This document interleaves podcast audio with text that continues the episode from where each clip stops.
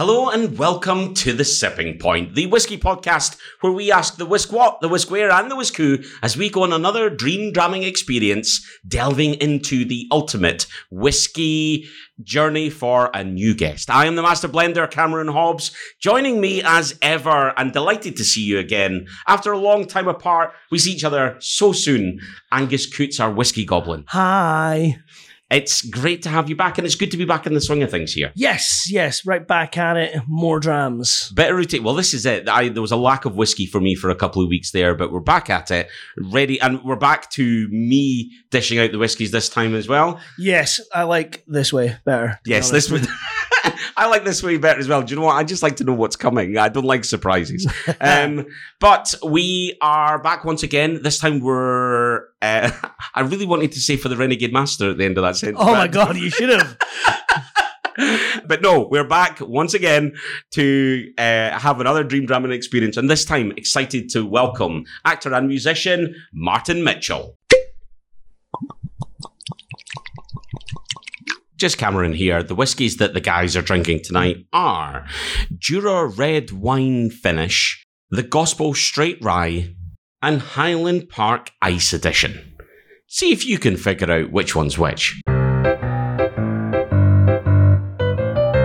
Martin, welcome to the Sipping Point. Thank you very much for having me. I'm very excited. It's our pleasure. It is our pleasure. And we've already got dram number one in front of you here. But before we get into that, we need to obviously find out a little bit about yourself. For those unfamiliar with the name, who is Martin Mitchell and how and why should we know you? Well, uh, I'm an actor and a musician. Um, often those things coalesce and I end up doing a bit of musical theatre. Mm. Um, just came off of a run of uh, Sunshine on Leith at the Edinburgh Fringe with Captivate Theatre. That was amazing fun. And I've been very fortunate. I've been cast with um, Stage Door Entertainment, a new, new company based in Edinburgh. Um, I'm doing Oliver with them. Um, I'm Bill Sikes, which is very exciting. Oh, what yeah, I know, role. I know, a very Do, prestigious do role. you do a. All right, you little mug, I'm gonna kill you. Yeah, I've got a You do couple of that? them. Yeah, I've got a couple. That's quite exciting. Oh, like. I, oh, I hear your cockney giving a little bit. of a that. little bit of Bill Sikes. All right, Um, yeah. I've got, I've, it's getting there. It's getting, I've still got a bit of time. Nicely but- intimidated. over yeah, I'm terrified. I had a lady at a rehearsal on Tuesday come up to me, very, very lovely member of the cast. And she, she hadn't spoken to me much. And she heard me sing the song where I'm kind of aggressive and stuff. And she walked up to me and just kind of went, You're not actually scary, are you?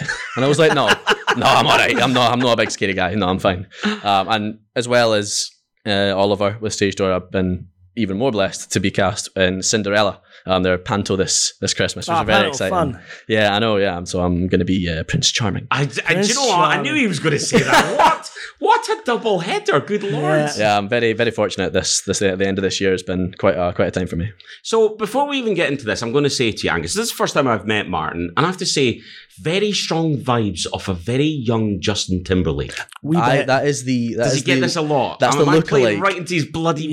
wheelhouse? I hate it because I don't think I Oh, look I like him in this. the No, I, I genuinely because I, I I don't think I look like him, but it is the one I get the most. Is you look like Justin Timberlake? As you were speaking It's there, weird. it was immediately just there was that. God, it looks like a young J- Justin Timberlake back when he was doing the stuff with uh, the Lonely Island. Oh, Um, you know, That's not Box, young Justin Timberlake. Yeah, is it? that's like- Justin Timberlake. Like, Wow. Still, He, he was in the young. Mickey Mouse Club, for God's sake. fine, okay, it's relative. I mean, right, don't get it relative. twisted. I'll absolutely take it. Thank you. That's very kind. That was after Sexy Back. Anyway, uh, we've already gone off piste. Um, but right, let's talk a little bit about. well, In fact, let's talk about those roles because that's absolutely amazing. Panto, in particular, have you done a panto before? I haven't. Uh, it's Very yeah, it's- Different to theatre, but a lot of Yeah. fun. Yeah, definitely. Um, I've I've seen. I've not. I've not really been around panto much of my life. It's an interesting one. So last Did you year, go as a kid? Uh, occasionally. I didn't like it as a kid. I never liked kind of theatre and musicals as a Mm. kid. Um, it was when I, I started doing like singing and music during like my high school years. Um, that I kind of appreciated it a bit more. Um, and in one of my last years of high school, I got cast in like the school musical, and that kind of developed the love. Um, and yeah, I was never. I hadn't been to a panto in about oh goodness, maybe twelve years. And then last Christmas, I went went to a panto. Went to Peter Pan. Was it Peter Pan? No, sorry, Robin Hood. Beg my pardon. Um, and it was fantastic. And I was kind of watching it as a, a newly graduated actor, kind of Mm. going, I want to do that next year. And Also- lo and behold, As an adult, uh, the the child experience of watching a panto and the adult experience of watching a panto very different, worlds apart. but both highly enjoyable. I would say for the Yes. most part. I I remember enjoying it as a kid. I definitely enjoy it even more as an adult Absolutely. because the humor is clever and smutty at the same time. It's, Absolutely. it's tremendous. Yeah, our director and writer for Cinderella is uh, Lewis Baird, and wonderful, wonderful writer, wonderful director. I'm very excited to get working with him So where are these going to be? at the Portobello Town Hall. It's a lot of fun. The, the Oliver is the 7th to the 11th of November, and the pantomime runs the 28th of November to the 30th of December.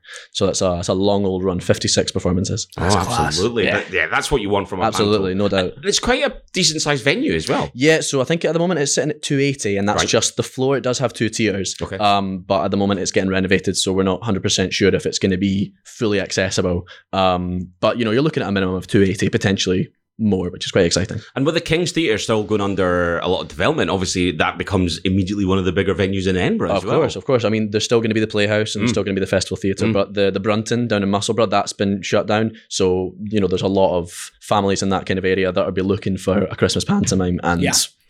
We're there for it. Tremendous. If you're in Edinburgh, the Lothians, specifically East Lothian, but Mid Lothian as well, what a great place to go. Make sure you check it out.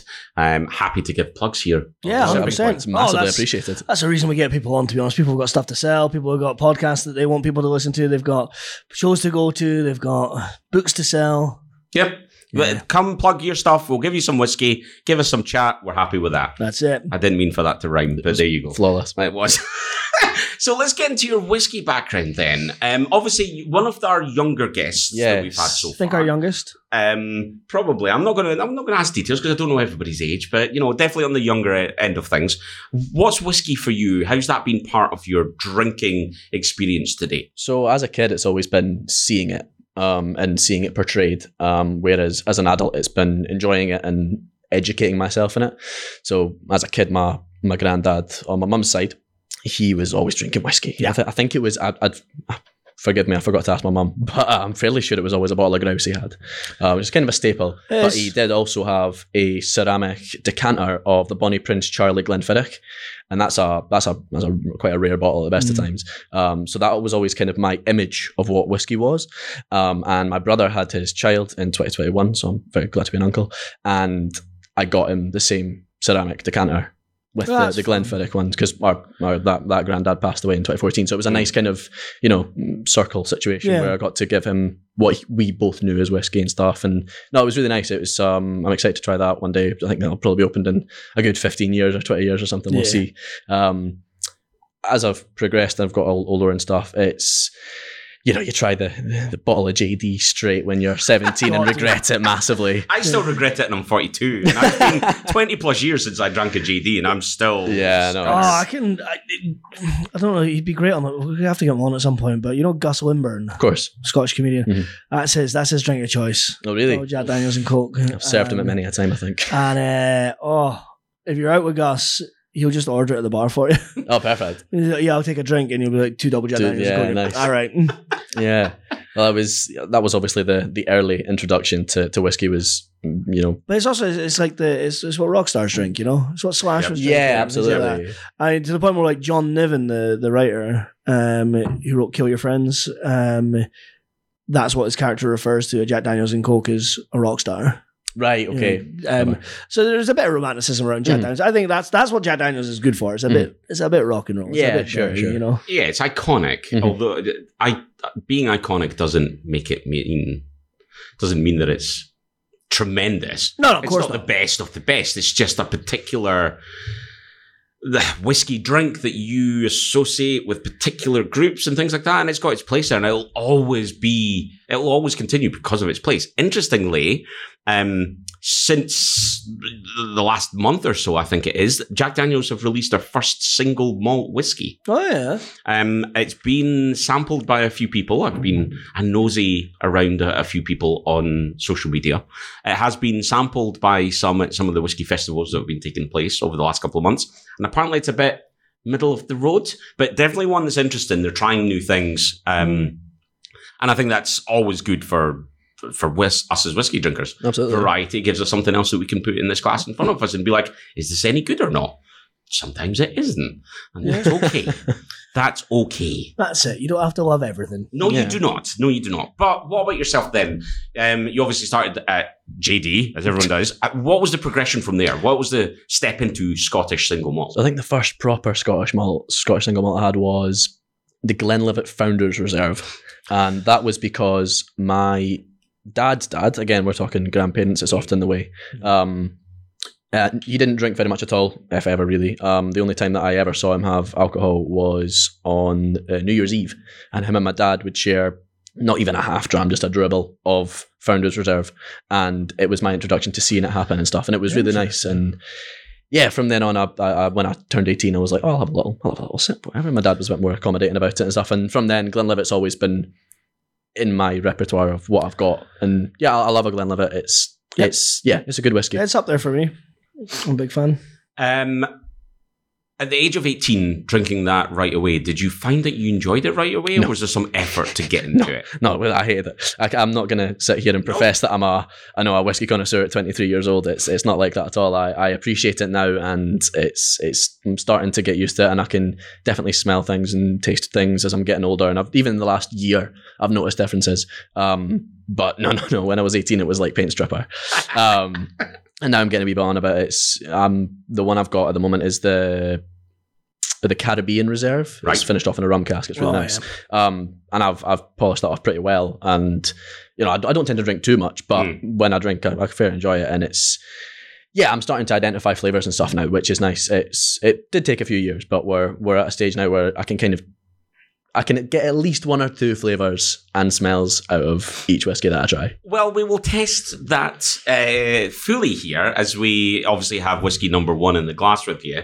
Um, but before we get to that, if you then are for the rest of this journey that we're about to uh, embark upon, th- there will be a, a whiskey in your glass.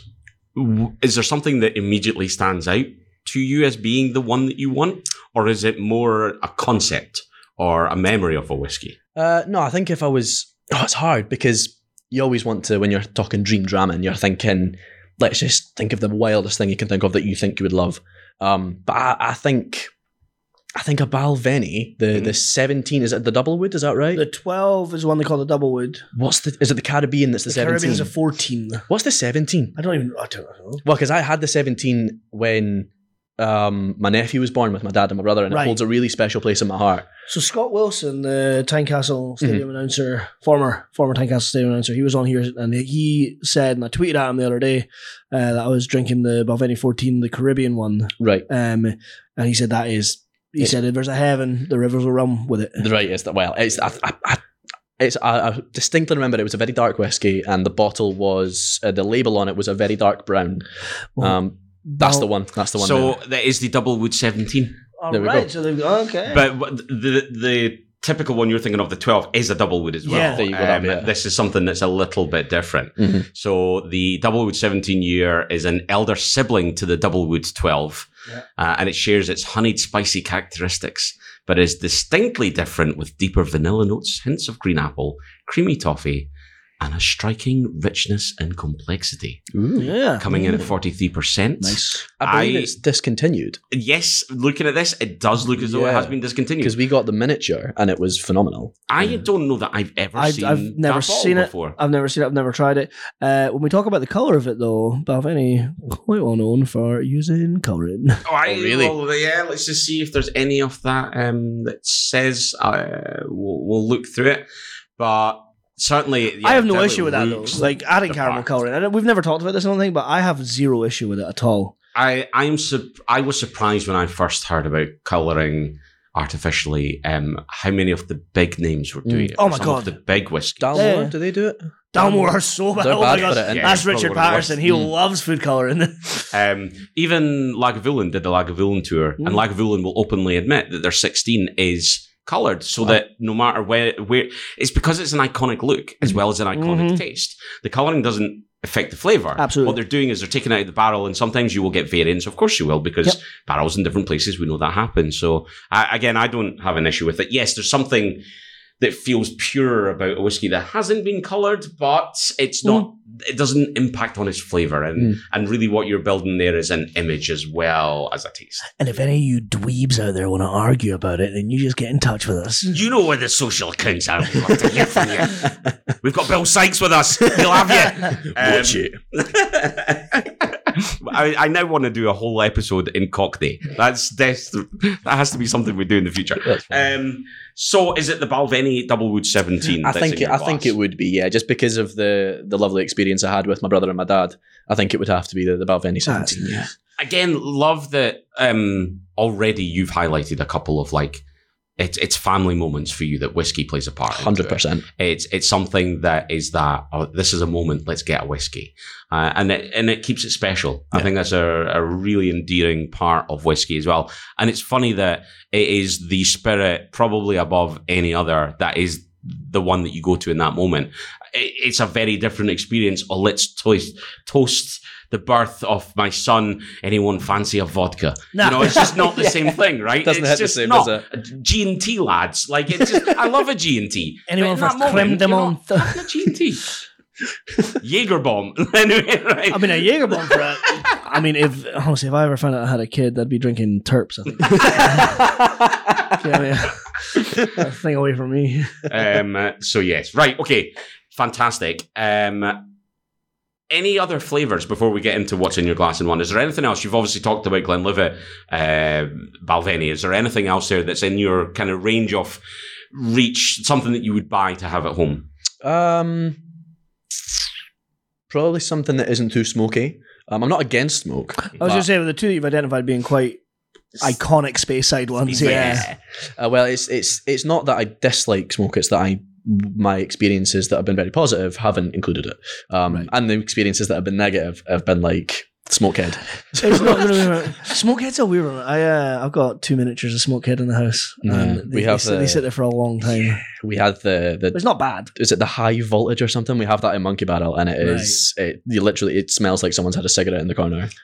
It's wild. I Um, mean, I'm okay with that. I mean, yeah, yeah. If you, if you like it, you like it, and that's absolutely fine. Yeah, no, I'm here for it. Um, if there was any other flavors, oh, what other? Nah, honestly, no. I don't want. I don't want to overcomplicate it. I know what I know what I like, and that experience. I do. I wouldn't want to tarnish that experience. The only thing I'd Yep. change about that is the location. But even at that, it wasn't a bad location. So Yeah. Yeah. you know, I mean, I'm I'm big on. I think I've said this before, but big on red wine and port finished whiskies. I Uh. got a miniature selection at Christmas last year, and it had a grouse wine finish or something, wine That'll- cask. Yeah, I'll be. It was. I, w- I wasn't holding out much hope, and I was shockingly impressed. It's it's just- it's just so different from normal whiskey. I find. Yeah. So I'm a huge fan of that. Like I bought my my end of fringe whiskey. Um, I only bought it a few weeks ago actually. Um, and I went to Cadenheads. Shout out them Cadenheads, WM Cadenhead. Uh, good boys from Campbeltown. Uh, I went to there and I picked up a Glenburgie that is 12 years old. that I think was fully matured in port cask. This thing is red to the point where my flatmate had it and he was like, "You might as well just be drinking port." I was like, "Nah, nah it's much stronger. Get you much drunker, much faster." Grand. Okay, so we know what's going to be in the glass for the rest of the journey. What about what's in your glass now? Any initial thoughts on the nose and the taste for you? Um, I, I feel now. I have already said this, and I will. I will hold on to it. I am not by any means a connoisseur. Um, I feel like I might be getting some kind of apple, with Okay. a little bit of berry in there. Yep. Um, there's a kind of sweetness towards the end as well that I can't quite put my finger on. But there was a, there's a sweetness of vanilliness to it that I was catching before I added water to it, which is Okay. that's, that's been dulled with that. It doesn't certainly doesn't taste any sweeter with the water, but uh, yeah, I it reminded me of like old, and I'm pretty certain it's not. I'm pretty certain Cam hasn't tricked us today um, by bringing us single grain, but it reminds me of old single grain. In my house, You're, you're obsessed. Maniacal. Uh, He's obsessed with me bringing in grain. One of these times I will bring in grain. Yeah, I do it just for a Um, laugh. But I, this is. Well, do you know what? I'm not saying anything. Um, All right. I do have to say though, for as you know, I might not be identifying a huge amount of flavors. It's very nice. It goes down very easily, and it's very tasty. I think it's so much better with a wee splash of A wee water in it, dribble to of be water honest. made it delicious, yeah. it, it's boozy. mhm. It was coming in strong. I think this is stronger than forty percent. Okay. Pretty but confident not on that. not crazily so. no, but I'm not. I'm not. it's like- much more drinkable with water. Mm. Yeah, it softens. The sweetness comes out more. I think. I think I get more of the vanilla though. Yeah, on the, on the in it. end of it, there's definitely that. Yeah. That non overly sweet vanilla, vanilla pod ness. Yeah. It's nice. Yeah, it's It's nice. It's quite a pleasant little Yeah. drinker. I like you could Would work your way through them, no bother at I all. would definitely buy one of them. Okay, right. Well, we know what's in the glass. We need to pour. We need to pour out dram number two and talk about where we're going to drink it. We know what's in the glass. We now need to figure out where we're going to drink it. Dram number two is being presented in front of the gentleman. They can have a little sniffy sniff of that. Uh, and while doing so, we need to talk about on this dream dramming experience where you've got Wow. your. okay. Where you've got your Balvenie 17 double wood in the glass. Where in the world is it that you want to be drinking it? Well, it's a it's a tough one because I, I think the, the the short answer is in front of a bothy on a loch with a fire, but it's not cold. Like the the environment isn't cold because I'm a warm weather kind of person. Right. So I think if it's still summer, height of summer, but the fire's just adding to the experience. We know we've got a lovely cozy bothy. We've canoed down maybe Loch Lyon or something like that, a nice loch. Loch Lyon? P- p- potentially, potentially Loch Lyon. I don't, I don't, I don't actually a know if there's a bothy. name for you, Cal. I know, I was Yeah, yeah, delighted. yeah. I know. I don't actually know if there's a bothy on Loch Lyon, so that's the only difficulty there. This is a dream dram. Of course, that's very true. That's very true. Invent You- it, yeah. Yeah. Yeah, of course. You can Build build, the bothy. Oh, oh yeah, yeah. Sorry. Yeah, go on then. Um, yeah, probably, probably there. Just mm, beautiful view. Potentially Loch Etive too, up in up near Oban. Um, that's, He's, that's he's thrown me here one that I didn't quite catch exactly. Is it Etive. Etiv? Yeah. Well, okay, I believe is that's come up on the pod before, hasn't it? Quite possibly. Someone said Lochhead before. It's a gorgeous place. It's it's kind of between um, Taynuilt and Oban on the on the west coast. Is that the one that Wall was wanting to go to in Don't make me episode say it again. One? Loch Creran Loch was the one that he was. Oh, okay. I probably said it wrong, so that might not have helped. Um, okay, let, we'll come back to the loch bit because I Mhm. feel like you you gave us three distinct parts to that location, which was Bothy Yeah. on the banks of a loch with a fire in front of you. So let's start at the beginning. The Bothy. Yeah. What is the perfect Bothy for you? Oh, well, my, my experience in with Bothies is very limited.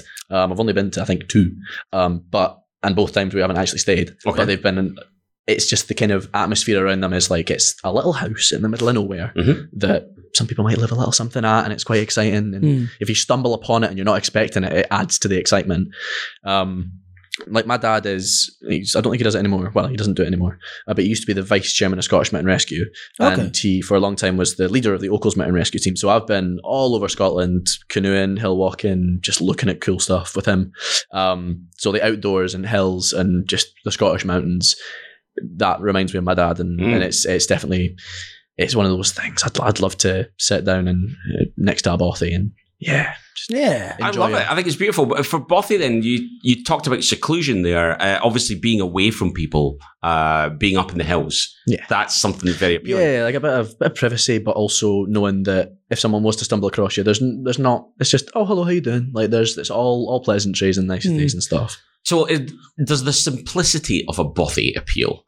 I think so. I think so. is that knowing part of it? Like, you don't want a luxury Bothy there. Part of this is like so a, a dream dramming experience. Like the Bothy, what's what's in the Bothy? I for think you? to hold on to like some authenticity, I'd want to have Okay. it as kind of a bog standard bothy as you could get. I think having Quite like running right, electricity and all that and running water, that would be that's that kind of takes it over the line of what a bothy is really. Um, but maybe a couple of of kind of nice things that maybe maybe there's a maybe there's a bottle of the Balvenie just sat in the door. Someone's left it there for you. Yeah, it's like oh we found knew, we knew he was coming. So my interest would be if you found a bottle, Uh my like whiskey has a look. My immediate thought would be someone has pissed in that bottle. So- that's exactly Someone's trying to trick me into drinking piss. Yeah, no. no, thank you. This Nah, I is would a think risk that. reward thing, right? Yeah. It depends on what bottle it is. Because if it is 25 that we gave to uh, Sloss, Yeah. which is over £500 a bottle, and there's a bottle of that there, the risk reward is, do you know what? If it isn't piss, that's going to be worth having. Yeah. And therefore, the chances are that you're going to take it. If it's a bottle of grouse, Yeah. I'll be honest, I think I can walk on by. yeah. Surely that comes. I'd have a sniff of it. I mean, well, yeah, no, I think regardless of what I like it to think uh, my nose I'd might not be that great, How but expensive would the whiskey need to be for you to drink it without smelling it, with the risk being that it could be piss? sixty quid. turned on a dime. I know, He right? turned on a dime. That's outrageous. Beautiful. Um, no, the reason I ask about the bothy is obviously like the secluded part of that. For me, the bothies are always so simplistic. Like Mhm. it's it's somewhere to to have a roof over your head and nothing more. Yeah. Um, I think it's a beautiful idea about the fact as well. You don't want to stray too far, even in your dream, from reality because it wants to feel authentic Yeah, absolutely. the, the dream for you is is about tying it back to real experiences and uh, you know we've had experiences on this where someone wants to drink on the moon Yep. with a dome uh, looking back at the earth specifically brazil uh, and you know to go and i think it's all beautiful these are great little nuggets of what people have in their head of like the place to be and i think what you've put forward there is beautiful because it can happen Yeah, it's very realistic. It's, now the yeah. discontinued balvenie 17 doublewood not impossible to get true but extortionate. so far, you know, we're, we're living on something that it could very much happen. Yeah. Let's talk more about the Loch element of it then. Um, you talked about Loch Lyon and Loch Etiv. Etiv, etiv. Oh, six, damn and, it. six and two threes. Etiv. I'm going to write it phonetically so that I can remember. um, what is it about those locks that are appealing? So Loch Lyon, I did I had to do an expedition on it a long time Mm. ago, and that expedition I didn't actually like doing the expedition, but if I had done that journey out with the confines of what I had to do for that situation, I think I would have loved it, Mm. properly loved it. Whereas I had like these set criteria to do, and it was like, oh, this is naff. But if I was to go, you know, if I was to paddle down Loch Lyon with my dad or whatever, and have a ram somewhere, I think that would be. And then, then the next day go up a hill and come back down and then paddle back again. That's Loch Lyon is where I had one of the, in hindsight, Yeah. in retrospective, one of the best experiences on a loch in my days. And I, I love the Highlands of Scotland. I've not I've not done it as much as anywhere near I want to. What was her name? Huh? What was her name? What was her name? yeah, well, Yeah, who, who is this? usually- Really? One of the best experiences of your life. Who's it with? Come on His now. reaction I went right over my head. His Um, reaction suggests that uh, actually there might no. be a name, but yeah. Uh, no, the the um the expedition was with the Explorer Scouts. I'm afraid it was not. Alright. It was not uh, not not not one of those expeditions. a different kind. Uh, no, it was yeah. So and then Loch Etive has a place in my heart because um it's just a beautiful part of the country. Mm. Um, and all the hills around there are just incredible to be with. And I've stayed in in Taynuilt at a lovely uh, kind of cottage holiday home thing, and it was with my family again. And then we went mountain biking all through Glencoe. It was incredible. Um, and yeah, I think it's just another one of those ones that I really hold dear to myself. Uh, so if we were to push you for one of the two, is there one carries weight over the other for this experience? Probably say Loch Etive, just because they make sure it's a difficult one to pronounce. me. Yeah, Yeah. absolutely. I, I would do the exact same. thing. Um, no, I think it's just because of its its location uh, and its. It's just that I think I think it's a bigger lock. I think. Yeah. I could- oh my god, I'm, I'm not good at geography, um, but I I think it's a bigger place to be, and it's it's a there's more opportunity for finding a perfect little spot. And you want to be warm, right? Yeah, kind of like Summertime? June, but not midges. Wow, that's it. It's This your is dream. It's your dream This is dream. so yeah, no midges. Eradicate There's them. no- That's fair enough. no midges. well, part of the battle against the midges is part three of what you talked about. Mm. because you said with a fire.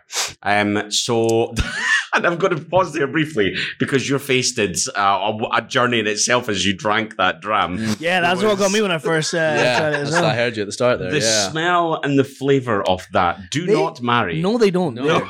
it smells delightful and it tastes quizzical. On quizzical, we will we will put a pin in it because I want to talk about this fire element of, course. it because fire has played fire and water have played a massive part in our journey so far. Mm. Um, what is it about the bonfire and the whiskey that to you carries weight for that dream? Um, I'm not sure if I think the way that it lands isn't necessarily to do with the actual whiskey. I think it's the atmosphere of a situation, and then the whiskey heightens that like a hundredfold.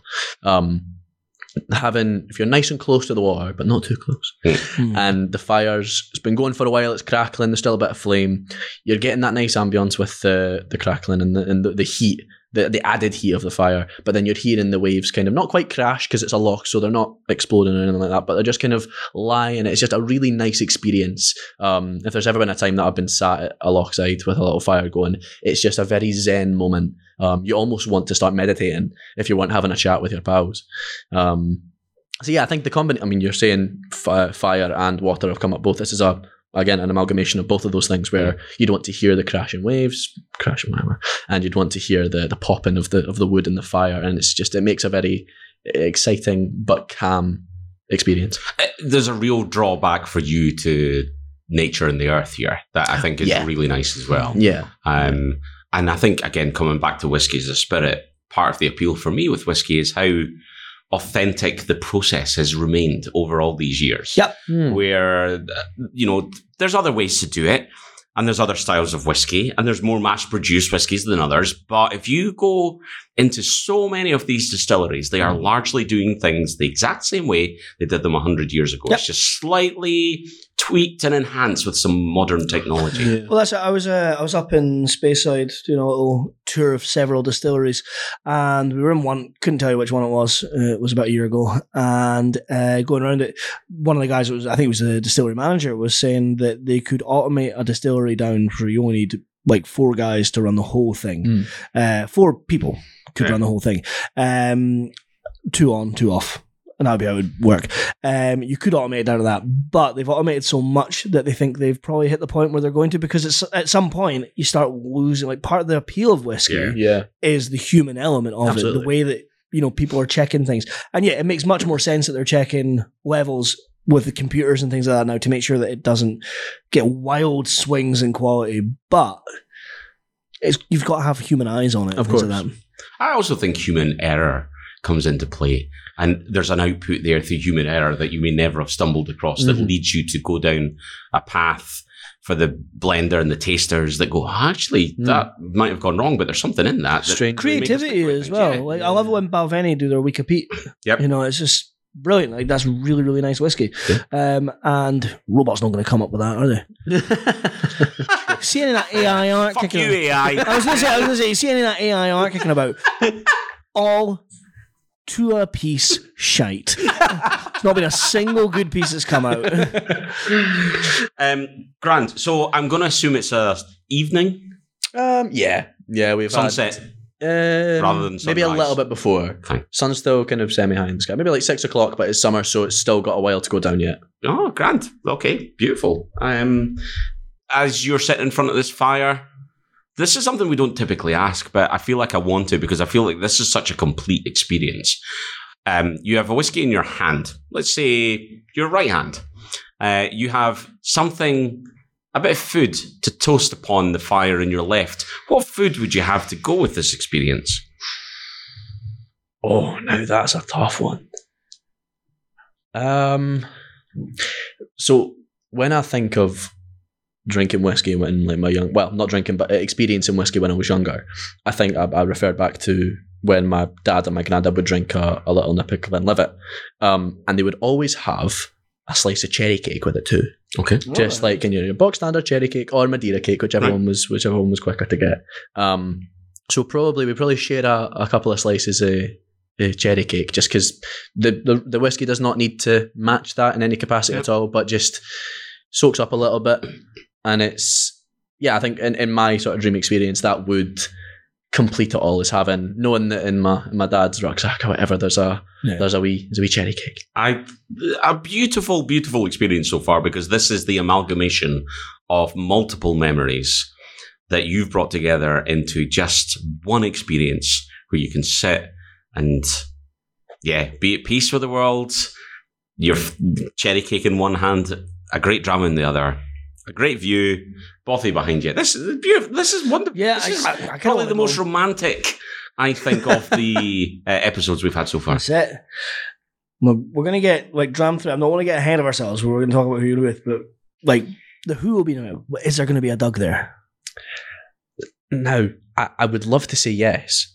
I've never had a pet dog. Oh, Oh, My family, my dad is is it's a, it's a travesty. My dad's allergic to dogs, so we've never had a family dog. However, this is my dream dramming experience. it, indeed Yeah. it is. So there probably would be a dog well, involved. dad yeah. just running around a wee yeah, bit. just kind of. My dad would have had some kind of antihistamine to not explode, Yeah. and it would be or it could be a golden doodle or something like that. Yeah, one of those, one of those hypoallergenic. hypoallergenic. Yeah, uh, absolutely. I have a hypoallergenic dog. I have a mild allergy to dogs.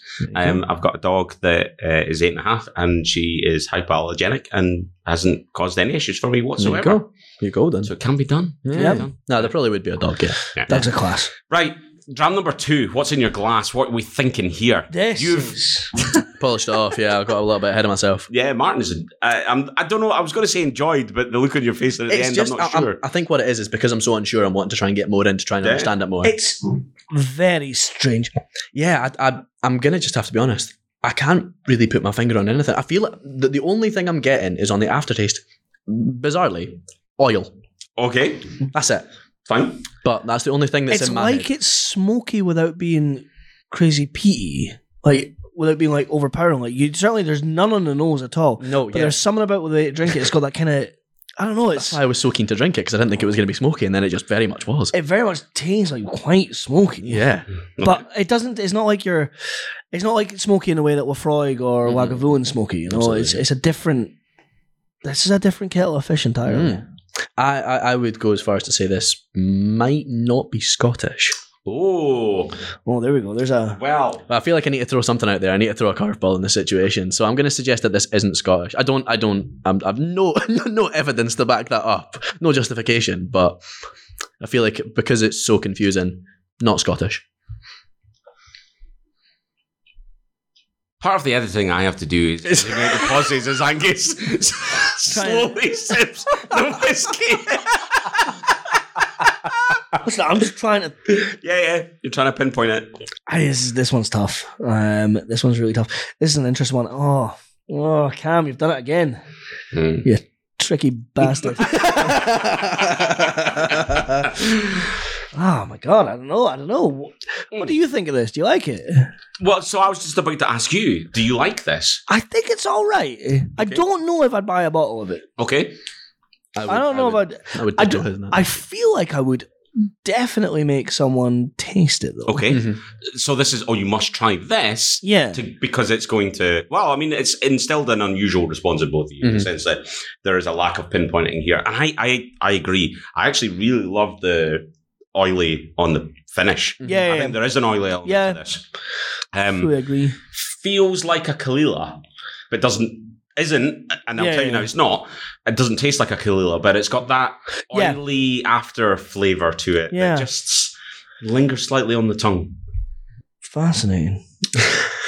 Right. Well, uh, as as Angus continues I'm not- to stew over that one, I'm not gonna nail my colors to the mast on this because I've I've been burned too many times on this show, man.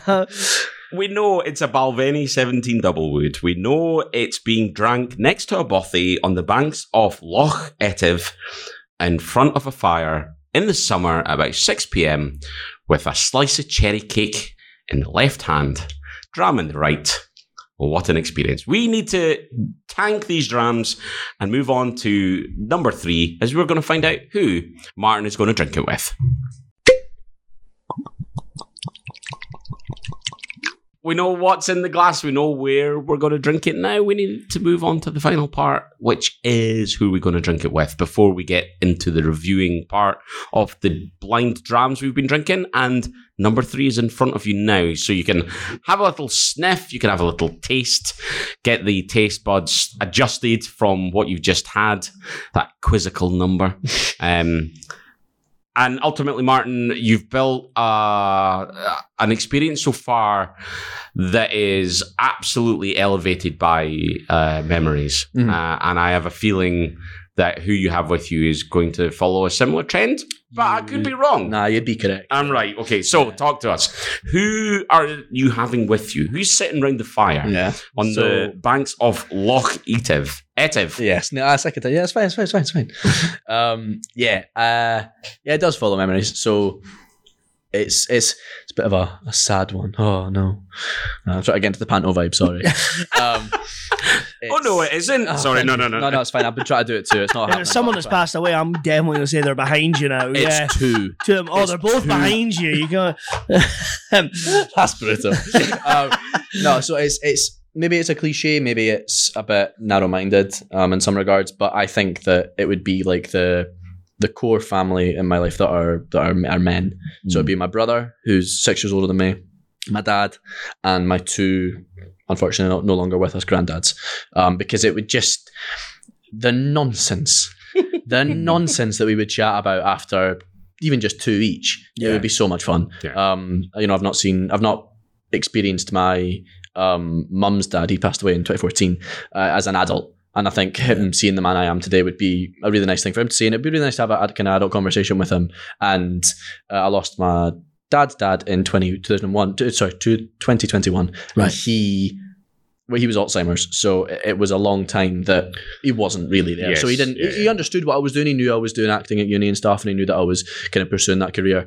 So he appreciated it. And I knew he was going to be a great granddad, which is fantastic. Yeah. Um, but yeah, I think having both of them compos mentis as adult, as, as myself and my brother as adults, yeah. I think it'd be a really nice experience just to be able to chat about the cruelties of the world and the wonders of the world whilst sipping on a nice, a nice, nice dram. So that was going to be my follow up question. There is like, what would the talking points be? And you want to talk about the wonders of the world, and the cruelties of the world? Yeah, it? just things that have afflicted all of us and things that have benefited all of us, and find our common ground and see things that we disagree on, and then discuss them. And it's like just having, especially after you've had a little drink and you've been able to Mm. you over articulate and stuff. Yes. And it's yeah, I think it'd be a lot of fun to to just sit down with those guys and have a proper, proper, proper. Something you take for granted, I think, sometimes because that's just made me think. You know, you you lost uh, them in 2021 and 2014, and you're you're 23. Yeah, so I was, I was you turned? Did you turn 23 this year? Yes, so I'm a 2000 baby. Fuck off. Yeah, I was born this millennium. Um, sorry, that's actually disgusting. to be honest, yeah. uh, I find that horrible.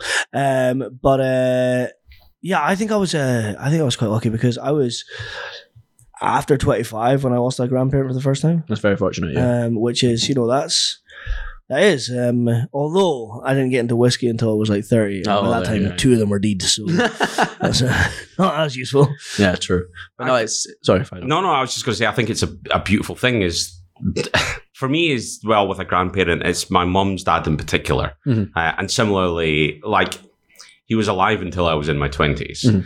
But he he was 96 when he passed away, um, and yeah, dementia, what have you, took away a large part of him Yeah. before I was probably properly an adult. And I remember like he had he objected to me drinking full stop. He really didn't like it. That was his thing. And it's funny that himself? so yeah, big big drinker himself. He used to go Right. down to the rugby club every Saturday morning. The, you know, they'd sit round and his name was Hugh, they'd shuggy and what have you. And, Oh, aye. and he never liked me drinking. I, I Are you at twenty two? Nah, that's not right. yeah, That's just didn't like just didn't like me drinking. Um, and I think it's funny. I think many of us would choose to have relatives there in their, like you say, compos mentis, in their best version of themselves, even just to find out more about them. And I think as an adult, the questions and the conversations you'd have are so different A hundred to percent. what you would yeah. care about as a kid. You Yeah. just don't you don't appreciate your grandparents when you're Mm. young, in, in the same way that you would if you'd had them when you're an adult. And I think that's Have you still got your grandmother? Of it. No, I'm I'm grandparentless. all gone. Wow. Yeah, it's a rough So one. I've got one granny left. Oh, You're Elsie. well. Yeah, I man, say, I've been grandparentless for 90 a long time. and a half she is. Wow. And uh, it is one of those things that it's just, you think about it because she's, she's not going to be around forever. You know? No, Like, she isn't, she's, yeah, she's yeah. 90 years old. Mm. Um, and that's class. Uh, but when I go round to hers, we've got a little thing that we do now. Like, uh, I think she has a different relationship with me than our other grandchildren. Uh, and that she would, do you want a dram? The first thing That's she says, amazing. and this is her way of saying, I want a dram as well. Yeah, of course it Oh, is, like, yeah. you're sure you're goddamn right. I want a dram and Yeah. dry. I can't go and see her if I've got stuff to do in the day. Like I, I can only go in the early, late afternoon, early evening. Yeah, Like because you know you've I've got, nothing yeah. else on because she will then pour a half pint of whiskey for me. um, and I, I always bring round like um, I've got this thing. She's never going to listen to this, um, so I can say this. But I, I keep on bringing around these uh, little bottles from the society, the the ones that they've got on the bar. Yep. Um, so the cask matured, like in the society matured society cask. Um, fill up, take it around because I'm fairly certain at some point there'll be a bottle there and she won't be there. Hmm. Yeah. And me, my dad, my uncle, um, and my cousins, my sisters will be there, and we'll then have that one, and it'll be you know. Uh, she's got one whiskey though. All right. um, that, oh, my dad wants it, and I want it as well. and we're both now just like sucking up to her quite a bit. My grandfather bought this for the Commonwealth Games in Edinburgh way back in the, I think it was one, the- 70s. I think it was the seventies one. Yeah, 1970, yeah. um, because they did one in the eighties as well, but uh, it was a seventies one, and it was a bottle that was purely for that. He bought a bottle, and then one of his cousins came around and said, "Oh, you got that bottle of whiskey? Oh, crack that whiskey open." They drank it. He was like, "Oh, I really like that. Can I just take that away with me?" And my grandfather was like, "Oh, fine." so off it went. Then he bought another bottle, and he said, "That's staying," and it's sealed in its box still to Oh, this day. wow. I mean, it's gonna be worth a fortune. Me and my dad are both eyeing it up. See who's got it in the will. both being real nice there, you know. but uh, no, it's really cool. Um, and then like I'm asking her loads of questions about uh, like nursing school, what her high school was like, what the war was like. You know, she was uh, she was born in 1933, so she's uh, Crack of all. she was uh, in school during the war years. Um, you know, they were doing like gas mask stuff and like like they had to carry a gas mask with them in Oh, like training. Bridge of Earn, where she was from. Like they were still having to do that. It wasn't just in the cities, man. It was. Wow. But yeah, and that's the thing. Like you don't get that opportunity, and I'm, I'm hyper aware of it now that I've Yeah. not got that much time with her to be able to have mm-hmm. that those kind of conversations. Absolutely. No, it's, it's something I'd love to do as well. I completely understand it. Is is being able to have that time back because it's all it's all the times that you look at yourself as like when I was like I don't know 18, 19 when my granddad was still here, but he was starting to lose it a little bit, and it would have been nice for me to be there and support him, and, and no, not not even support him per se, but Just be there. just be there and hang out with him and chat some nonsense. Um, instead, I was an 18, 19 year old and went and had Of a course. drink. And, but that's what you do. That's life. Yeah, that is yeah, how it yeah, works. Unfortunately, that's just the way of the world. Um, but it's always after the fact that you go, I wish I'd done that a few more times. Yeah. Absolutely.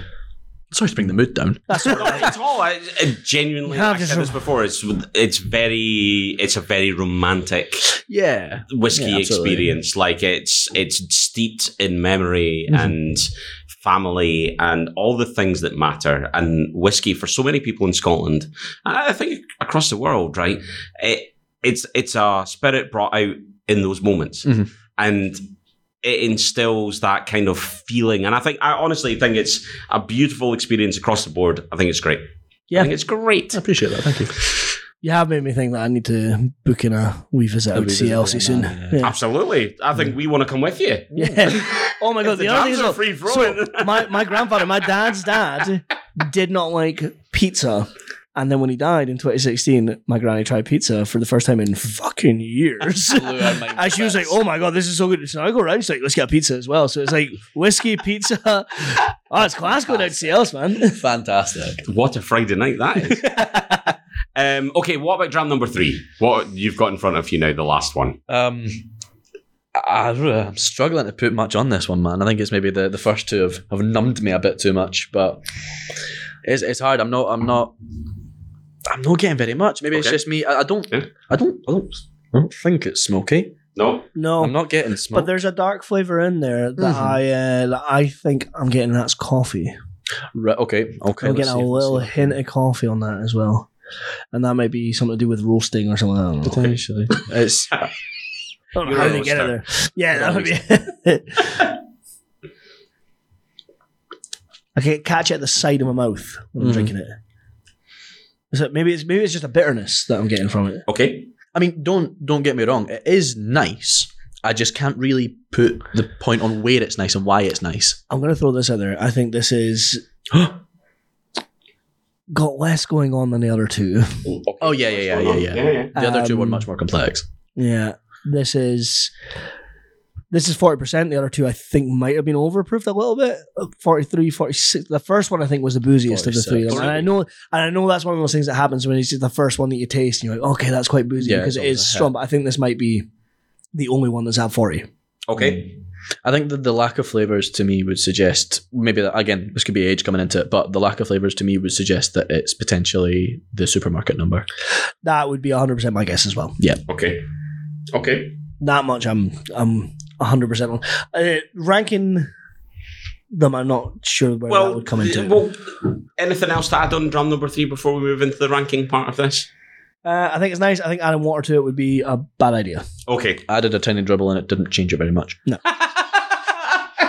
okay. Well, the votes are in. for number three. Good lord! Right. So let's get to the ranking part of things then. I So like what- it though. Yeah, and That's what I was saying. It's nice. it's nice. It's just not as interesting. The more I think about No, it, the more. I'm getting that coffee as well, and I like that flavor. Okay. So ranking for this part is not about what you think is the most expensive or Oh, the supermarket. If you like the supermarket one the most, that's where you go. So what we want you to do, first of all, is just give us your order of favorite to least favorite. Mhm. Least favorite, absolutely not being bad. That must No, be no, stressed no, because I've liked. I have to say, and it's a massive thanks to to Cameron here.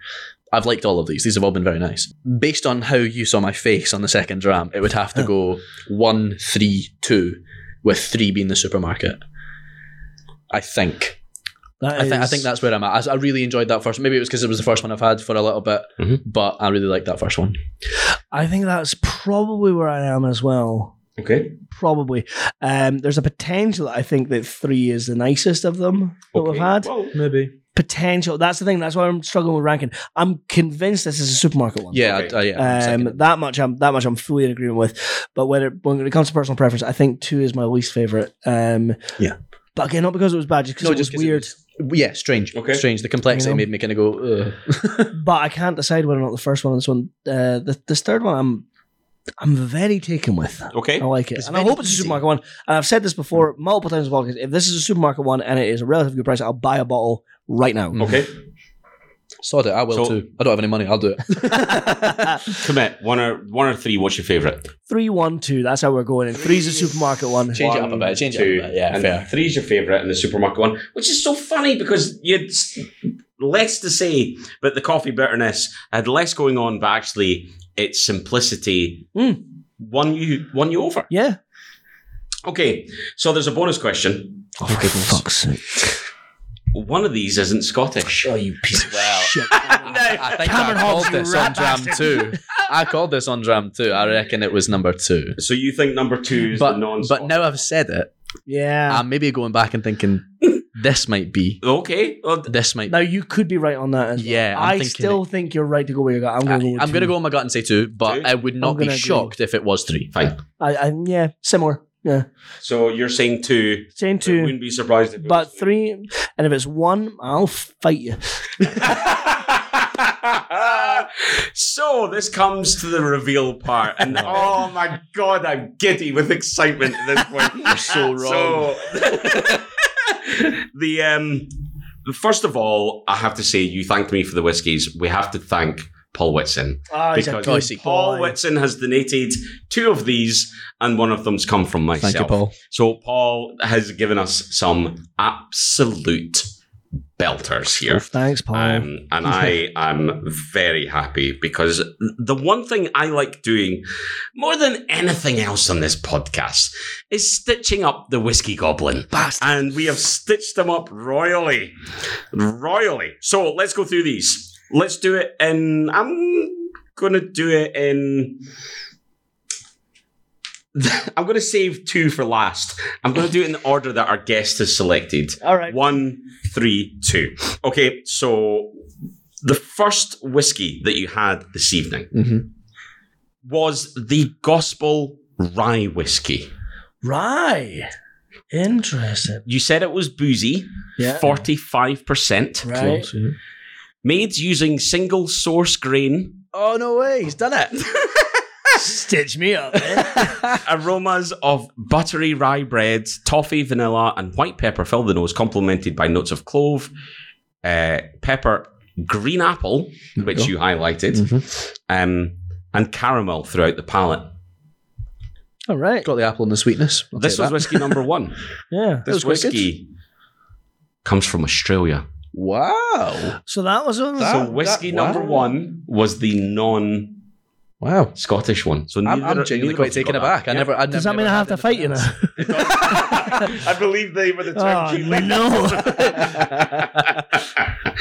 whiskey number three we're going to do next, which was Okay. your second Yes. favorite, your favorite. You both Mhm. identified this as the supermarket one. I'm pleased to tell you, you were both absolutely bang on. This is the Spectacular. supermarket one, and you said that you're going to buy a bottle. I think you've already got one. Oh, yeah? This is the Jura red wine finish, We've had it. We've had it in the house. I don't think we've got it anymore. We Oh, finished it. right. It's all right. It's all right. but you drank it. So, Yeah. So that's what this is. go. So the one up on the way nose- The nose is dark berries and forest fruits, gently floral wafts of vanilla and cream caramel. The palate is sultanas, soft summer fruits with a raspberry tang, juicy strawberry and gentle vanilla. Um, I'll be honest, I'm not getting any of that, but I wonder whether we perhaps killed our palates with what came before it. Um. And I maybe should have mixed this order up a little bit, but yes, it, this comes in at 40%. So you were bang Yeah. on with that as well. The reason that you've been stitched up is because bottle number Fucking two Highland Park, isn't it? You piece of Oh no way! Ah, is Highland Park. bitch. You son of a bitch. Twice now. God damn it. Ah, Phenomenal. Highland Park Ice Edition. Ice Edition. oh shit! I've had fire as well. That's Right. interesting. Coming in at 53.9%. Yeah, you can And tell. £300 a bottle. Fuck me. Oh my goodness! I remember. I remember. I was in Orkney, and we, uh, me and my mate Greg, we were up there, and we had, uh, we had the fire, and it was coming at like seventeen pounds a dram. Like, so I know both fire and ice are not cheap. This is one of these special ones that comes in a special box. Yeah, it's it's really quite a little wooden iconic. So it follows falls on from the Valhalla collection. Uh, this new limited edition Highland Park will also come with a cradle, which is shaped like a mountain as opposed to a long ship, which Yeah. of course is the more iconic one. Tasting notes by the producer: the nose, resplendent aromas of cool, fresh pineapple and ripe mango sorbet come to life in the celebration of glacial character. Silvery shards of smoke give way to the frosty kick of root ginger. Yeah, That palate. fire was. yeah. The palate, like the ice giants themselves, the palate is powerful, yet mellifluous. Mellifluous. Mellifluous. Mellifluous. Mellifluous. No, I've no fucking idea. No, I don't know what that word is. In true Highland Park style, the combination of an ardent, misty peak smoke is intertwined with pearly, iridescent vanilla seeds and overtones of molten orris root. Iridescent is a great word. That's a fantastic choice. Yeah, It's that it's makes sense. The the ginger in there makes sense why we couldn't smell it so much, and then it was Yeah, that the- finey the- taste. pineapple, So- mango, and ginger coming in, and then yeah, that smoke does come through on the palate. And it is peated. It is because Highland Park is Mm. peated. I, I'll be honest, I really liked it, but it is. It's complex. There's Mm. a lot going on with that. And I think if you went into that knowing what you were drinking, it's a very different experience to drink from it blind. Potentially. Yeah. Um, I mean, I'll throw this out there as well. I don't like what Highland Park are doing. Controversial. I don't like what Highland Park are doing, mainly because uh, I think they should focus on their core range. I think they should be looking at things like their 10 and their 12, and I know they're not right now, which is very upsetting. Um, uh, pretty soon, I think it's going to be hard to find those. Um, and that's a real shame. Fire, Ice, uh, the Viking Legend, the Valhalla lava, whatever they're having. Um, you know, they're all interesting things, but they should be done as like a as a side note, you know, as like a hey, look at this thing we've made. It's really interesting. Kind of the way that Glenn Glenmorangie did with Signet. Uh, they're like, look, we've made this. We're not putting an age on it, but it's a 15. Like, Yeah. being honest, like, we know that's what Signet is. That's what I think they should be doing. And I think that they're moving away from that. I don't know why they're doing it. I think it's a bad decision. I wish they would reconsider. Fair enough. Um, I am all for them trying things, but I agree their core range is so strong. It's a lot of people's favorites. Yes, it really is. There, it's a it's a strategical pillar in Scottish whiskey Yeah. and whiskey drinkers. It really is. It really is. So the fact that they're pivoting away from the 10 and the 12 and nothing younger than the 18 is something I've heard. Um, And I think that this is a conversation for another time, but there, this is more and more distilleries realize they can make more money through uniqueness Hmm. rather than sticking to what they do best. And Well, I'll you tell can't you see this- on a podcast, but I'm doing uh, in Bunny ears, Yeah, yeah. uh, The quote, quote marks yeah. on my fingers. Um, little rabbits. I want to say they're ellipses, but I don't know that's the right word. So yeah, yeah, I, I, I totally agree. I totally agree. Um, but I love the fact that every time we've had Highland Park on here so far, you've put them last. Yeah. So That's because the 12 is the best and you've not given me Highland Park 12. Um, but I'll tell you this right now I will never buy a bottle of weird, expensive, non aged Highland Park. Actually, that's not true. I have bought that one that was on, it was on, it was on Amazon Prime Day. Second time tonight, he turns on a time. There you go. but, but, but, yeah. you know, that's not the only thing. If, if it's, yeah, I'll walk away from them. And I won't be the only one to do it. I won't be the only one to do it. And they should think of that. Think on that, Highland Park. Ladies and gentlemen, this is Angus Coots, our whiskey goblin, after a nip that's got 53.9% in him. Um, right. Martin Mitchell, thank you for joining us on the Sipping. Thank you very much for having me, guys. Just to recap, your dream drinking experience is a Balvenie 17 double wood in the glass being drank next to a bothy on the banks of Loch Etive in front of a fire at about six o'clock on a beautiful summer's eve. Joining you are your two granddads, your dad and your brother, and you're just discussing the woes of the world and the things that have impacted you and sharing experiences. Sounds fantastic. It really does. Yeah. Absolutely beautiful. Thank you again to Paul Whitson for providing the whiskey. Thank you to the Whiskey Goblin for coming along. You're welcome. And until next time, Slàinte Mhath.